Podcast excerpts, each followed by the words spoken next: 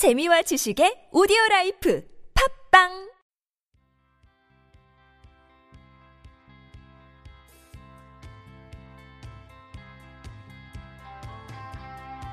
세상 어디에서라도 안녕하세요. 황덕현이 빌린 책들의 황덕현입니다.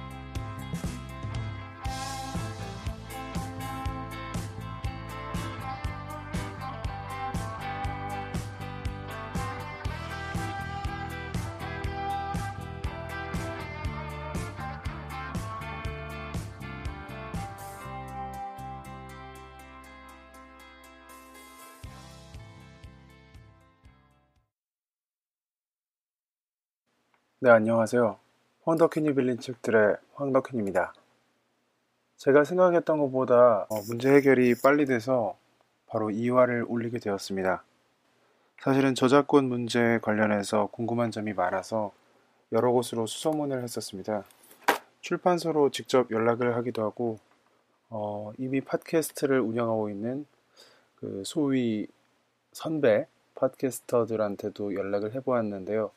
전권을 다 읽거나 전권을 읽어서 어디에 배포하거나 수익 목적을 내는 용도가 아니면 어, 큰 무리가 없을 것 같다는 의견이 지배적이었습니다.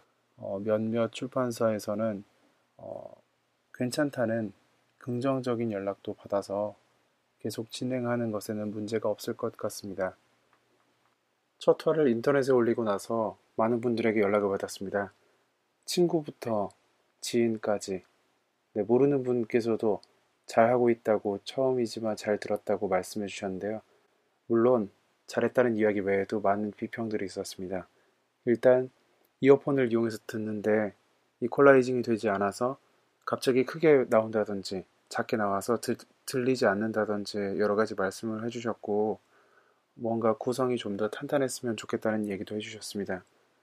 물론 가장 친한 지인들께서는 조사라든지 어미 사용에 대해 가지고도 말씀해 주셨는데요. 여러 가지를 다 수용해서 더욱 좋은 팟캐스트를 꾸려 나가는데 도움이 될 것 같습니다. 앞으로도 많은 피드백 주시면 감사하겠습니다. 그런데 피드백을 주실 곳을 제가 한 번도 언급하지 않은 것 같은데요. 카카오톡이나 텔레그램, 라인, 왓츠앱 같은 메신저 앱에서 DK 더 블랭크 THEBLANK를 검색해서 말을 걸어주시면 될 것 같습니다. 물론 제 직업 특성상 연락처를 이곳저곳에 많이 남겼기 때문에 팟캐스트에 하나쯤 더 남긴다고 큰 문제가 될 것 같지는 않지만 일단은 핸드폰 번호 외에 제 아이디를 남기는 게 좋을 것 같습니다. 혹시 모를 사태에 대비해서요.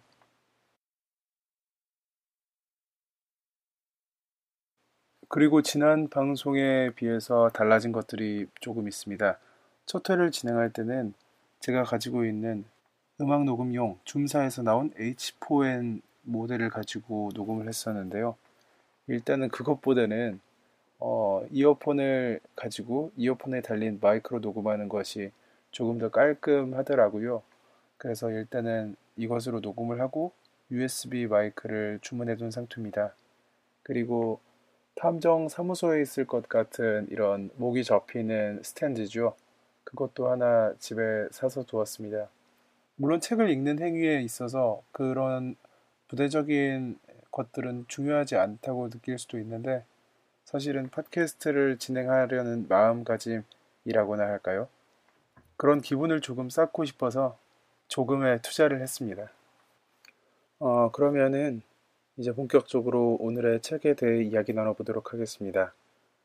민트색 표지에 정갈한 글씨로 하얀색 실내 인간이라고 써져 있는 이 책은 이석원 장편소설 실내 인간입니다. 출판사 달, 어, 이 출판사 같은 경우는 문학동네에 있는 계열사이고요. 2013년 8월 8일에 181세가 발행된 3년 정도 된 책입니다. 사실 저는 8, 8월 8일 발간되고 나서 이 책을 서점에 사서 절반 정도 읽었습니다. 그런데 다 읽지는 못했고 이후에 9월 9월께 친구에게 이 책을 선물 받았습니다. 근데 9월에 선물 받은 책이 벌써 2쇄를 찍었더라고요. 그만큼 인기가 높은 책이었는데요. 음, 제목이 사실 조금 특이합니다. 실내 인간이라고 하면 왠지 실외 인간도 있을 것 같잖아요. 네, 그런데 제가 책을 읽은 바로는 실외 인간의 모습을 띈 사람들은 물론 언뜻 언뜻 나타날 수는 있겠지만 그런 캐릭터만을 가지고 있는 사람은 또 나타나진 않는 것 같습니다. 어, 실내 인간이란 것은 자기가 정해놓은 테두리 밖으로 뛰쳐나가지 못하는 인간의 마음과 행동을 대변해주는 제목이기도 한데요. 이 책에 나오는 여러 인물 중에 주인공이라고 소개받을 만한 인물이 꼭 그런 인물이기 때문에 그런 제목을 붙였다고 작가는 말하고 있습니다. 그럼 본격적으로 책에서 제가 괜찮다고 생각했던 몇 단락을 읽어보겠습니다. 57페이지 새벽 1시 라디오에서 처음 들어보는 여자 재즈 가수가 Somewhere over the rainbow를 처연하게 부르고 있었다. 우리는 월이가 잠결에 일어나 단맛이 강한 honey bread 시리얼을 부스럭거리며 먹는 모습을 말없이 바라보았다. 특이하군. 그가 말했다. 뭐가요? 무슨 개가 단 걸 저렇게 좋아하지? 보통 개들은 그냥 사료를 먹잖아. 그러고 보니 그러네요. 나는 기르면서 한 번도 의식하지 못했던 일이었다. 나는 그저 녀석도 당연히 내 식성을 따라가는 것이라고만 생각했으니까. 우리는 좀 더 이야기를 나누며 남은 술을 마시다 새벽 3시가 되어서야 자리를 파했다. 방에 둔 그의 외투를 가지고 나와 준비해둔 선물과 함께 건넸더니 현관 앞에 서 있던 그는 의외라는 표정을 짓는다. 그냥 책이에요. 크리스마스잖아요. 나는 민망하게도 텅 비어있는 거실의 책장을 애써 외면하면서 말했다. 허허, 고맙긴 한데 나는 책을 못 읽어. 그래도 갖고 있는 건 좋아하니까 잘 받을게. 책을 못 읽으신다고요? 왜요? 그냥 보면 졸리잖아. 그거야 다 그렇죠. 그럼 다음엔 그림책으로 드려야겠다. 그림책 좋지. 암튼 오늘 즐거웠어. 또 보자고.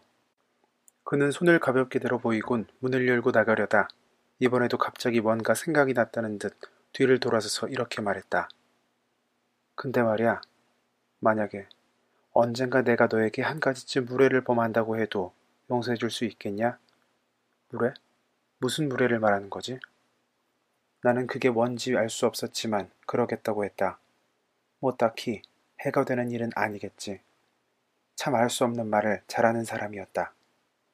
나는 문 앞까지 그를 따라 나섰고 머리는 처진 걸음으로 꼬리를 흔들며 나보다 멀리 나가서 그를 집 앞까지 배웅했다.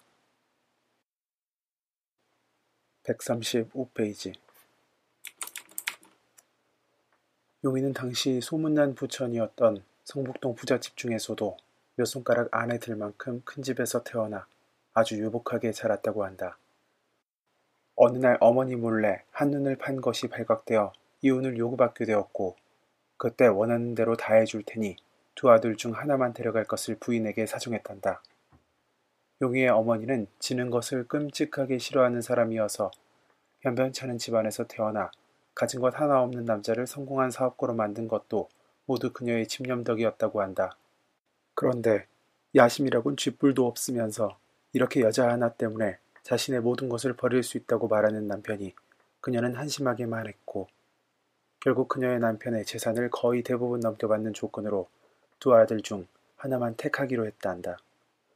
두말할 것 없이 그녀는 자신의 꿈을 이루어줄 아들을 선택하려 했고 그 잔인한 시간 동안에 용이는 엄마의 마음을 들기 위해 필사적으로 노력했으나 결국 선택받지 못했다.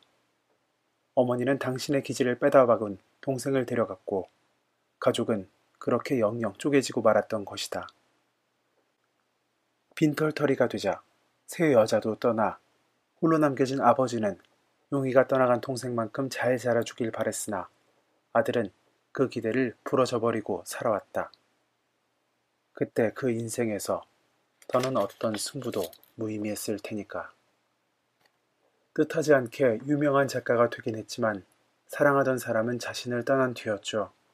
후에 병을 얻은 아버지가 화해를 청해왔지만 끝내 외면했고 그러자 아버지의 병은 더욱 깊어졌어요.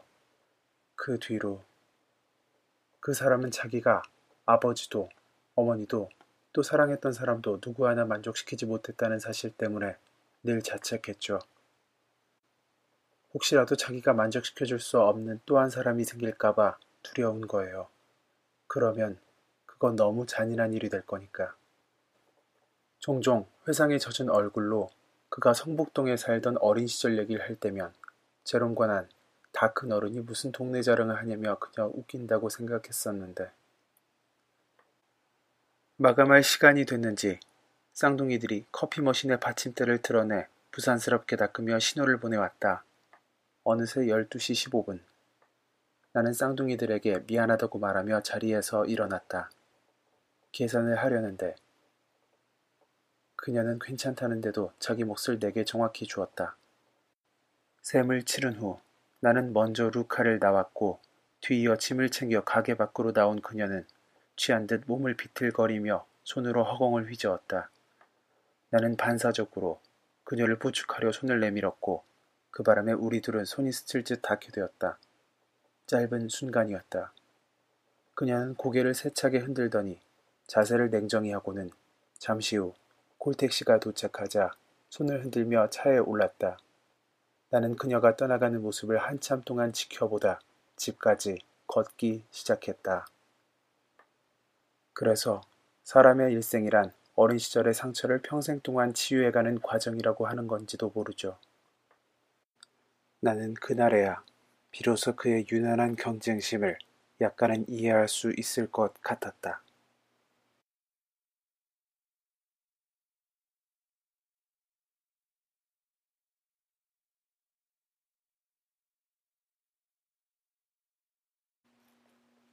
네, 실내의 인간 소리내서 읽어보았습니다. 어, 이 책은 사실 어, 56개의 작은 이야기로 이루어져 있다고 해도 과언이 아닌데요. 어, 첫 장, 잠시만요. 첫 장, 0번, 월이의 사형식. 월이는 주인공, 음, 필자의 개입니다. 거기서부터 56번, 마지막 질문까지 어, 전부 다 각각 다른 이야기를 하는 것 같이 쓰였지만 사실은 매끄럽게 0번부터 56번까지 이어가는 것이 또 하나의 특징이기도 합니다. 그래서 사실 제가 읽는 부분으로 이 책을 다 말한다든지 이 책의 분위기를 다 느끼게 해드릴 수는 없었을 겁니다. 어, 많이들 사셨으니까 주위에 있는 친구에게 빌려서 읽으셔도 좋을 것 같고요. 어, 가까운 서점에서 사거나 읽으셔도 괜찮을 만한 책인 것 같습니다. 물론 제가 이 책을 추천한다고 해서 출판사와 어떤 관계가 있는 것은 아닙니다. 음, 저는 이 책을 읽으면서 어, 우리 많은 사람들은 사실은 실외 인간이 되어 가고 있다고 생각을 했습니다. 여러 가지 종류에서 직장 생활이 아니더라도 사회생활이라는 것은 계속 이어지는 곳이고 그렇기 때문에 실 내인간이 되는 것은 매우 어려운 일이라고 생각했는데요. 사실 뒤집어서 생각을 해보니까 누구나 실외 인간인 것 같지만 자신만 아는 공간에서 실내 인간으로 살아가고 있는 것은 아닌지 그러면서 나 여기 있어요. 오늘도 힘들었다. 이런 것들을 스스로에게 던지면서 실내 인간으로서 힘든 것을 극복해가고 극복함으로써 더욱 단단한 사람이 되어가는 것들은 아닌지 생각해 보았습니다. 음, 짧지 않은 시간 동안 2부를 준비하고 생각하고 녹음하면서 많은 생각들을 했는데요. 사실 저 또한 실내인과 실외인의 갈등과 기로에 항상 서 있는 사람입니다. 여러분도 그럴 것이라고 생각하고요. 어, 음, 그럼 다음 화로 돌아오는 때까지 우리의 실내 인간과 실외 인간의 응원을 보내겠습니다. 들어주신 청취자 여러분 모두 감사하고요. 돌아오는 날까지 모두 몸과 마음 건강히 계시기 바랍니다. 감사합니다.